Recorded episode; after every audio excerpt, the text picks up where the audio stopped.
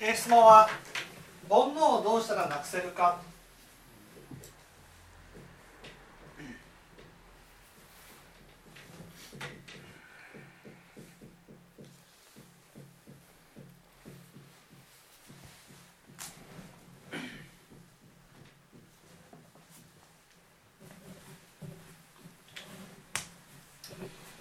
まず煩悩って何ですか煩悩いや先ほどは上下問題ですここうんうんうん翔太も妙もにようんうんうんでも質問者が変わりましたよね。ね。私にとっての煩悩って何？っていうこうことになりますよね。さっきはさっき今は今角度を変えてっていうことは当然私に合わせて教えを解いてほしいとこういうことになりますよね。じゃあ煩悩って何？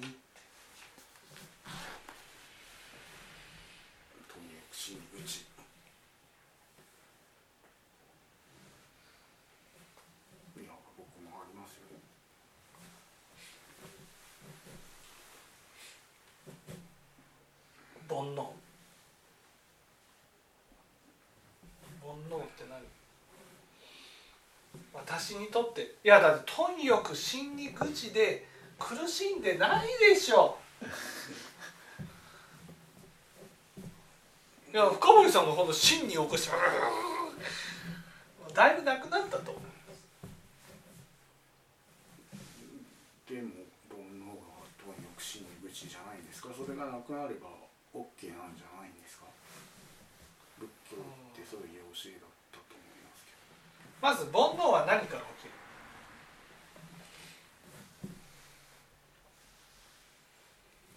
煩悩は？執着。煩悩は無明から起きるんですね。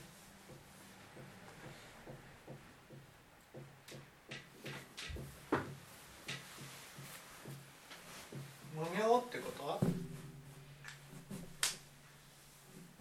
知恵がないうん、知恵がないために煩悩っていうの？は、違った行いをしてしまう？う苦しみを乱す行いをしてしまう。んうん、煩悩っていうの？は知恵がないために煩悩っていうのは物事を歪めてみてしまう。歪めるじゃなくて正しく見れなくなる正しく見れなくからどう見る？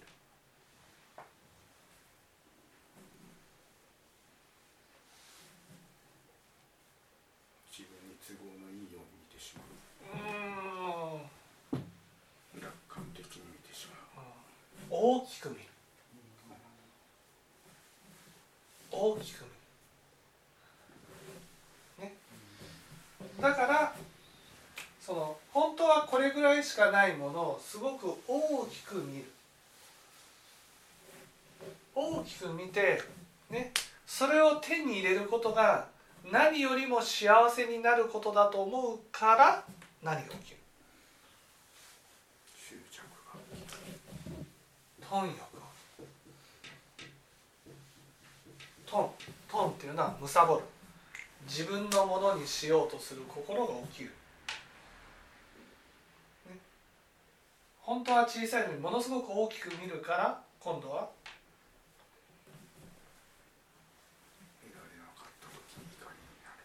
えー今度は嫌なものがものすごく嫌に思う。そんなに嫌じゃないかもしれないんです。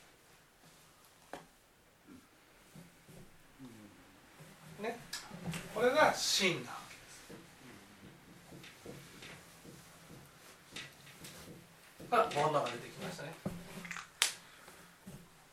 だから煩悩をなくすってことはいわゆる物事の大きさをありのままに見えるようにするっていうことが大事なんです。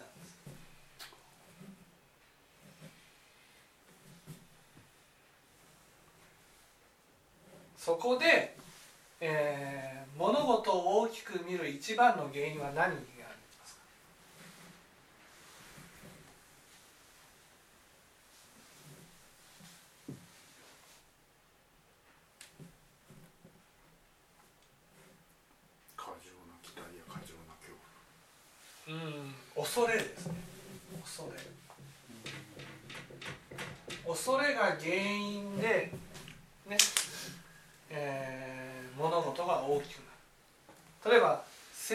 に対する恐れから過剰にまでお金を求めなければならないというふうに思う。そこまでお金がなくても生活ができてできるはずなのにその自分の中で生活ができないんじゃないかっていう恐れ、ね、その恐れがあるとものすごく嫌に感じたりものすごく何かを求めずにはおれなくなるんです。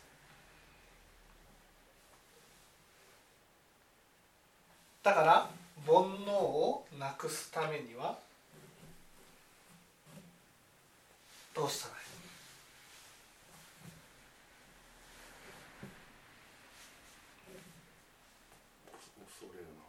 そう！恐れをなくすことが大事なんです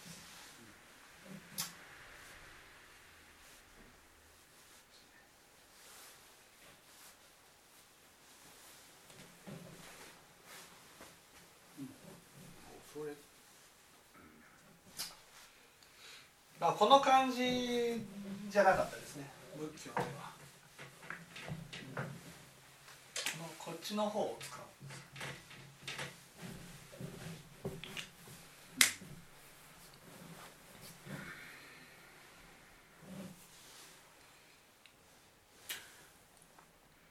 先ほども言いましたように豊かになりたいとか、まあ、楽をしたいっていうのは、まあ、例えばドラマとかでは親に楽をさせてあげたいから自分が頑張るとかいうのが出てきますけどうんですそういう心って悪い心なんですかうん、そういう心は別に悪い心じゃないですよ。だけどそのなんていうんですかね自分の中で恐れがあるといわゆる選択肢がその恐れが起きないように起きないような選択肢しか選ばないってことです。豊かになるためにはいろんな方法があるはずなのになぜあなたはこの選択肢を選んでるそれは絶対にその選択肢の裏に恐れがあるからなんです。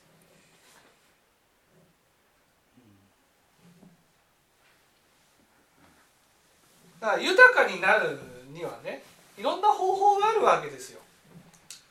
でもあなたが選んだ方法で豊かになることがすごく困難だとしてもそれでもあなたはその選択肢を選び続けているっていうのは豊かになりたいからじゃなくて恐れと向き合いたくないからなんです。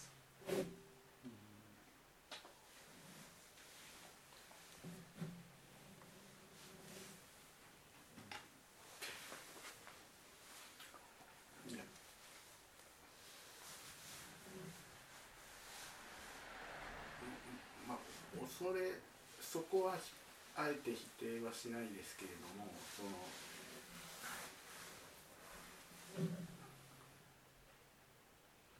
豊かでなくて貧しいってことはもうやりたくないことを一日中毎日毎日毎日毎日死ぬまでやらなければならないっていう苦痛があるわけですよ。うん、そのやりたくないことっていうのは真ですよね。ね、それはすごく自分の中で嫌なことだというふうに思っている。まあ本自分からやりたいことではないけれどもやらなければ死んでしまうからやらやらざるを得ないっていうことをうん、やりたくないことをやらされている。でもそれは自分の中で大きく見てるのだけかもしれないわけです。仏教はね煩悩をなくしていくっていうことは嫌なことがさほど嫌じゃないような状態でやれるようになるってことなんですだからなんでこんな不本意なことをやらされなくちゃいけないんだっていうのをいや別にその大したことないよっていうふうになるんです。なぜ？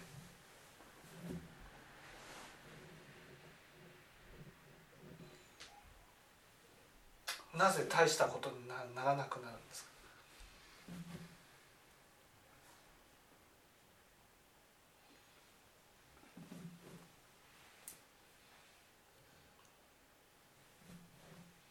そのよくあるみんながやってることだからうん違う違う仕方ないみたい違う違う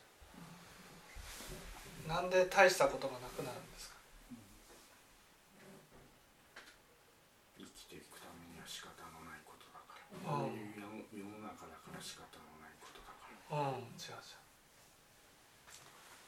逆らうよりも従った方がいや分かりやすく言えばね自分の中でやりたくないというのは右よりも左がいいっていうふうに思ってるってことなんですよ。ね、でもあることが分かれば右でもいいし左でもいいってなるんです。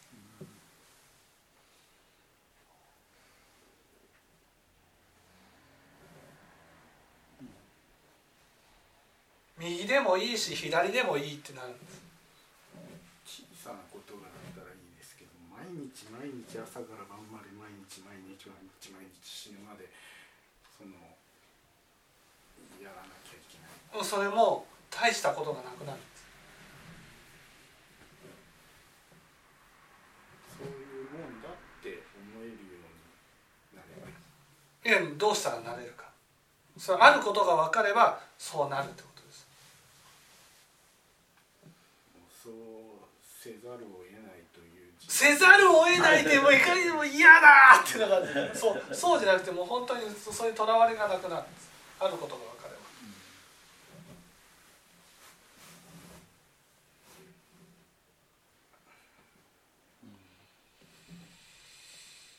いやだから自分には力がなかったっていうことを受け入れいやそんなことじゃないです力がある。とかないとかじゃなくてこれはね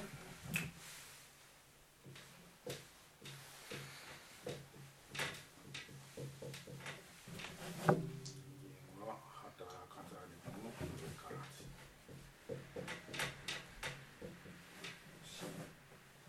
そうこれが分かればもうどうでもよくなります人間は必ず死ぬってことが分かったらこの世のことどうでもよくなります。どうでもよくなります。それがいや右じゃなくて左だっていうふうに思ってるのはねそれは現実世界を問題にしてるからです。でも人間は必ず死ぬっていうことが分かったら現実世界ってね結局最後は消えてしまうってことなんです。右を選ぼうが左を選ぼうが最後は消えるんです。どっちを選んでも一緒だってことなんです。こっちよりこっちだっていうふうに思うのはそこには我が関係してるんですよ。自分はそういうふうな人間じゃないとかね。そういうことをするような人間ではないとかね。その自分の中のがんに抵触するからやりたくないんです。でもそのがも最後死んでる時には崩れていくんだな。ということが分かったら結局働くっていうのは生きるための手段であってね。生き生きていくため生きることさえできるならどんな仕事でもいいっていうふうに思えるようになるんです。いわゆるこの世のあらゆることがね秀吉が死んでいく時に「なにわのことも夢のまた夢」って言ったじゃないですか。夢なんです。夢。どんなに苦しい思いをしてもどんなに辛い思いをしたとしてもこの世のあらゆることが夢になってしまうのが必ず死ぬっていうことなんです。そう必ず死ぬっていうことが分かる。これをねこれを仏教では真実の世界っていうんです。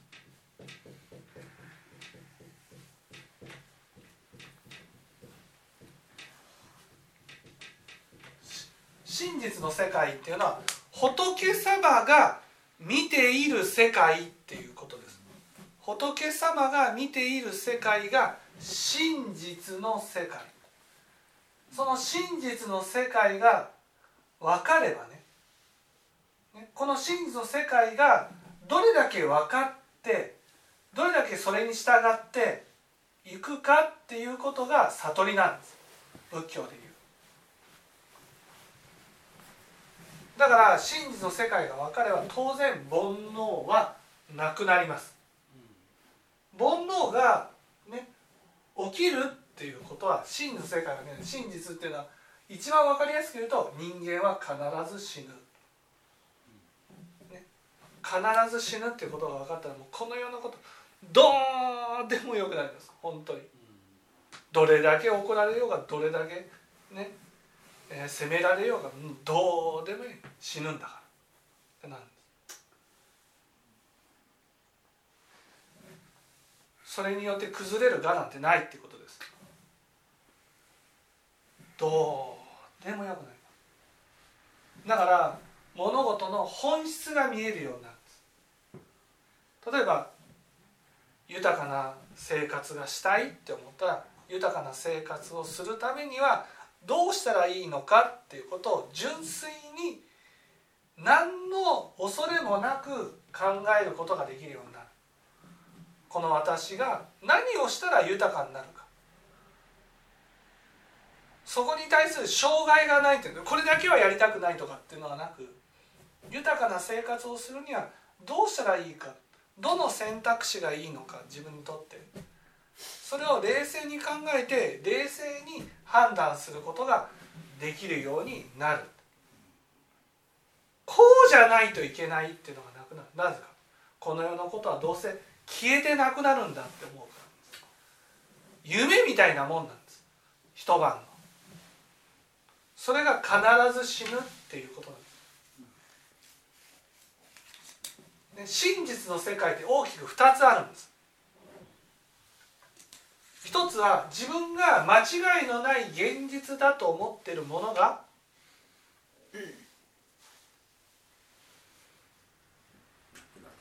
夢になる、ね、夢のように儚いものだと分かる。もう一つはですね仏教でずっと心の問題を話をしてるんです。それは普通聞くとね夢物語のように思ってしまうんです。そんなのあるのかなと。その夢物語だと思っていた心の世界のことがもう間違いのない現実だと思えるようになるってことです。それが真実の世界なんですだから真実の世界が分かるとね現実だったものが夢になり夢だったものが現実になるんです。だからこの世のあらゆるものは夢だからね。だからそれが嫌だと恐れることもなくなる。恐れることがなくなると本当にそれが必要なの？あなたにとってってなるんです。本当にあなたが豊かになることが本当にしたいのならね純粋に求めたらいいってなるんです。それがいや豊かになりたかっただけなんだなと。なぜか恐れを回避するために。だったらね別に豊かにならなくても生きていけるだけでいいんだなっていうふうになるし。その自分の見てる世界がねすごくシンプルになってくんですそのシンプルに物事が見えるようになるのが煩悩がなくなるっていうことなんです。この無明が破れる無明が破れるっていうことが真実の世界が分かる。阿弥陀仏に救われるっていうことはねこの真実の世界がいつも照らされて見えるようになるっていうことなんです。だけど別に阿弥陀仏に救われなくてもこの真実の世界は仏教の教えを聞いてね実践していくことによって誰でも体験することができる。体験したらね本当に何のためにね頑張っているんだろうってなるんです。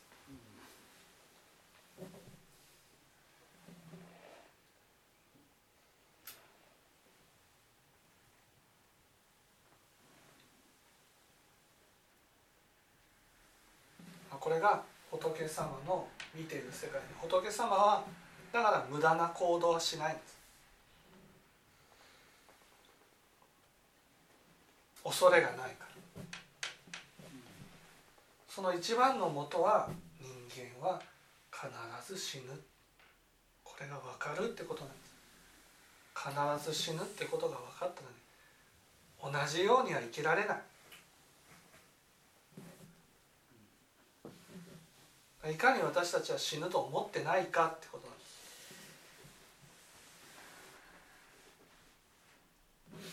す。死ぬと思ってないから「が」が問題になるんです。だからこれはしたくない。これは嫌だっていうのが起きる。でもこれは嫌だっていうのは「が」を崩さないために嫌だってことなんです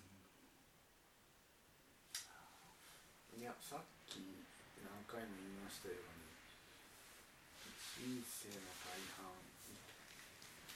朝から晩まで毎日毎日やりたくないないことをやるっていうのは相当大きなことをいやでも夢だから人間は必ず死ぬってそうい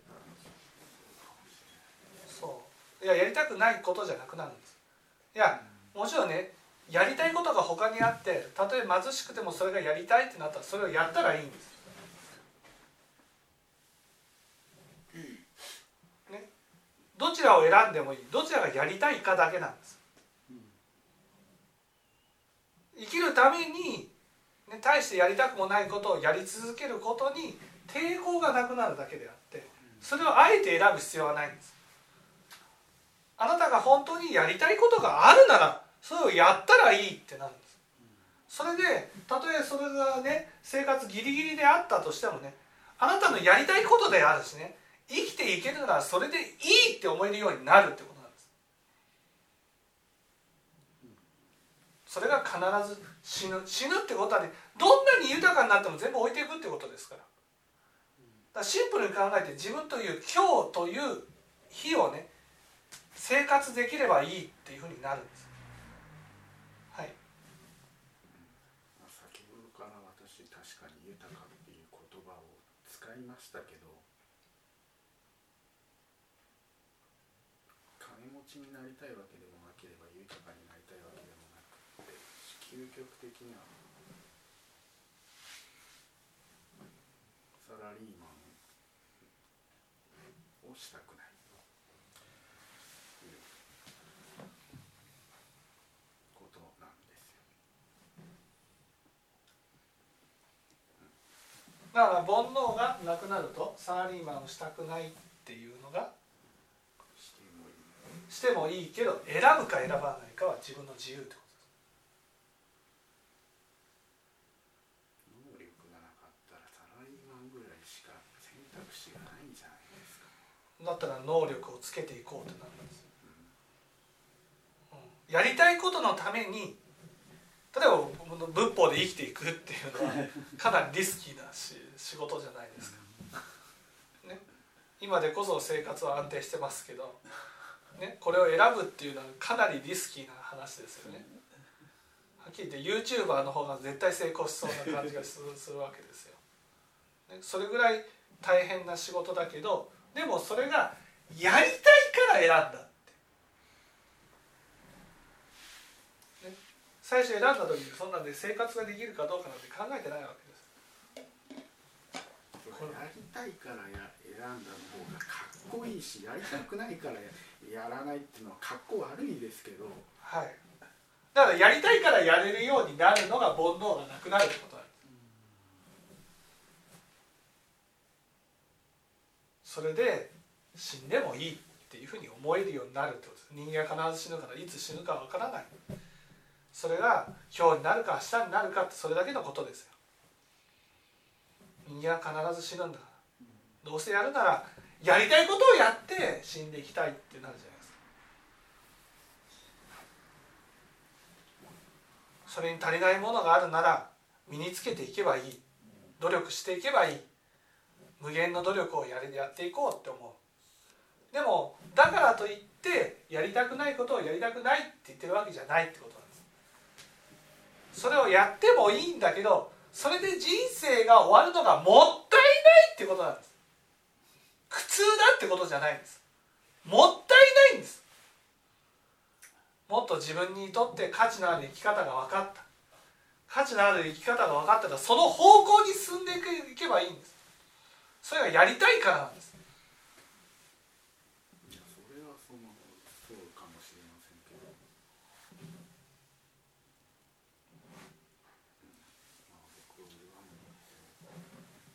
でも今の仕事が本当にやりたいことならねどんなに困難があったとしてもそれを乗り越えてやってったらいいんです。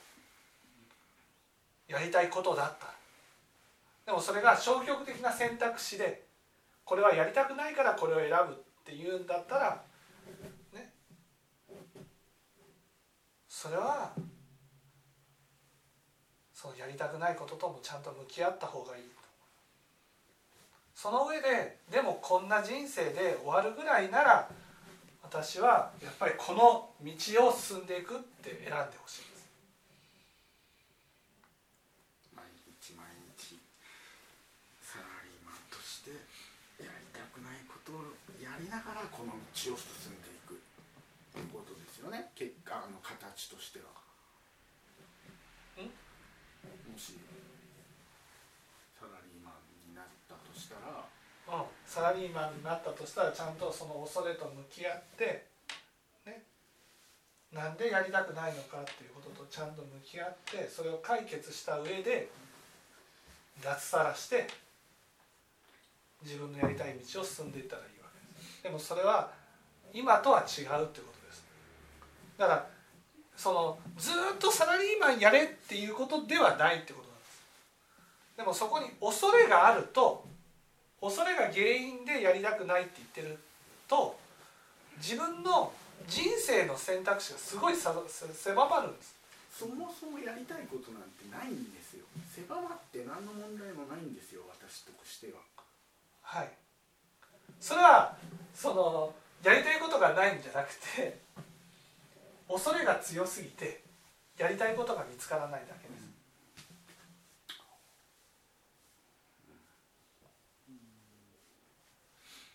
その場合ですね悲しいことにどうなる？違います。恐れと向き合うように向き合うように物事が進んでいくんです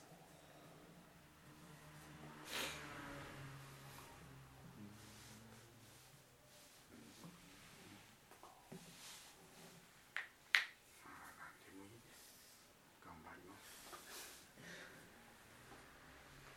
すそれがもうなんていうのこの世の中の世界の流れっていう世界の動きっていうのはやっぱり恐れ恐れというものにこう避けている限り絶対向き合わすように向き合わすように物事になって例えば恐れっていうのはくる、もちろん嫌な人がいるっていうのもそうですけど、そのサラリーマンとしての嫌なことっていうのは起きたくなくても朝起きなきゃいけないしはい。満員電車乗ったことないですけど例えば満員電車でまあ1時間も2時間も通勤しなきゃいけないとかはい、いろいろあるわけじゃないですか、うん、そういったあの別に人とどうっていうことだけじゃなくて。はい。そそれも含めてなんですよ。はい。究極もっと言えば別に恐れ恐れてないですけど毎日の歯磨いたりトイレ行ったりすることすら面倒くさいっていうかうん風呂入るとか。そのねお風呂入ったり歯を磨いていることさえ面倒くさいと思うのが恐れがいるなんでですか？それはね恐れているものから逃げて、ね、見ないようにしていると何もかも面倒くさくなるんです。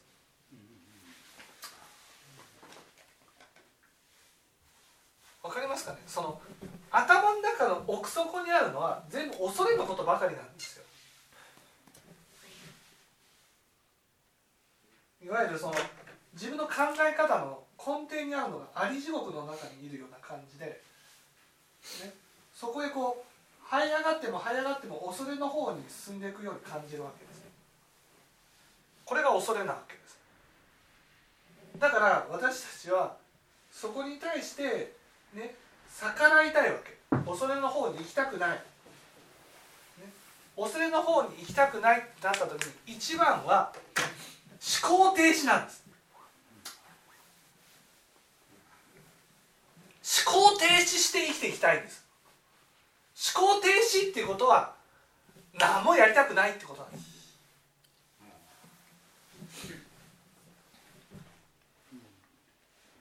だやりたいことなんてない。そうなの。なりたいことなんてないよ。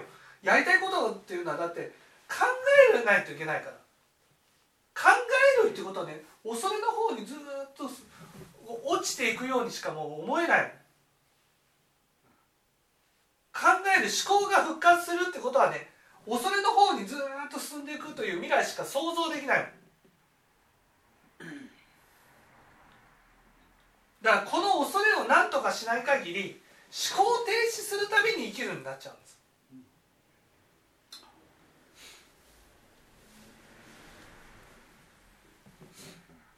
もうあり地獄のようにこう落ちていくことしか想像できないから。だから向き合うしかないんですよそこを乗り越えて幸せな人生を生きるためには恐れをなくさないといけないんです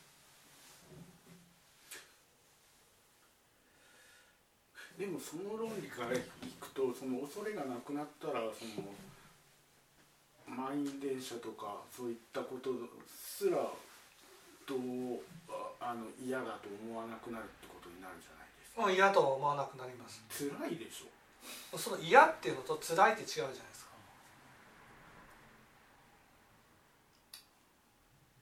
別に辛いことが嫌とは思わなくなるんです。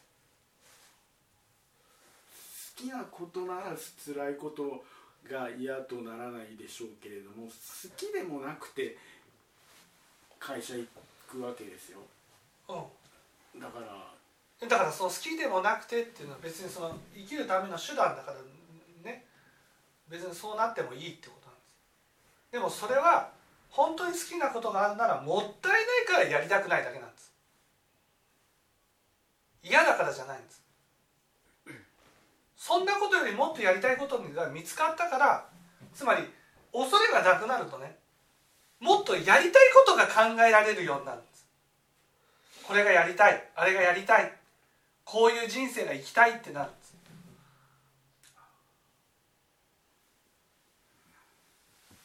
だから好きなことがやりたいからサラリーマンを選ばないっていうこともできるわけです。でもそれは満員電車に揺られたくないからじゃないわけです。別に満員電車に揺られてもいい。別にそんなことね嫌とも思わないと。ね。だけどそんなことよりももっと大事なことに気づいたってことなんでも今はもう本当にこの恐れの方にこう思考が復活するとそういう方向に考えちゃうんです。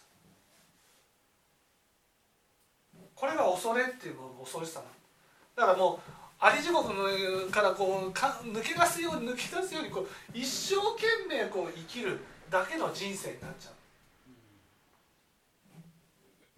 で抜け出そうとしてもずっとあり地獄が続いてるから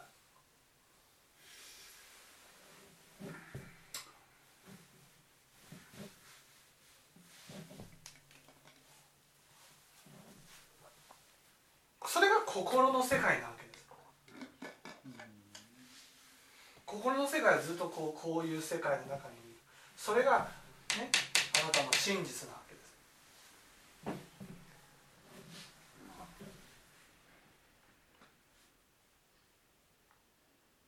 ていうことは分かりますけど僕は僕自身は成功したら心に余裕ができてできると信じて疑わない。やったらいいですよ。やったらそう思うなら。それを否定することはないです。そう思うならぜひやってください、う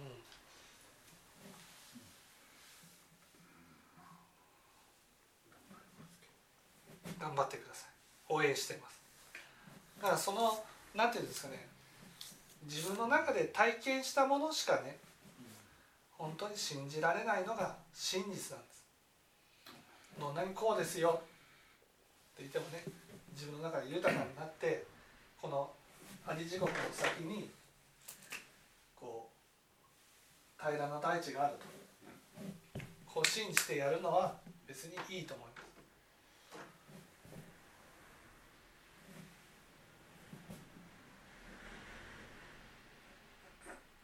どうしました？どうしました？どうしました？いやいやどうもしてないです。全然平気です。いやもういい。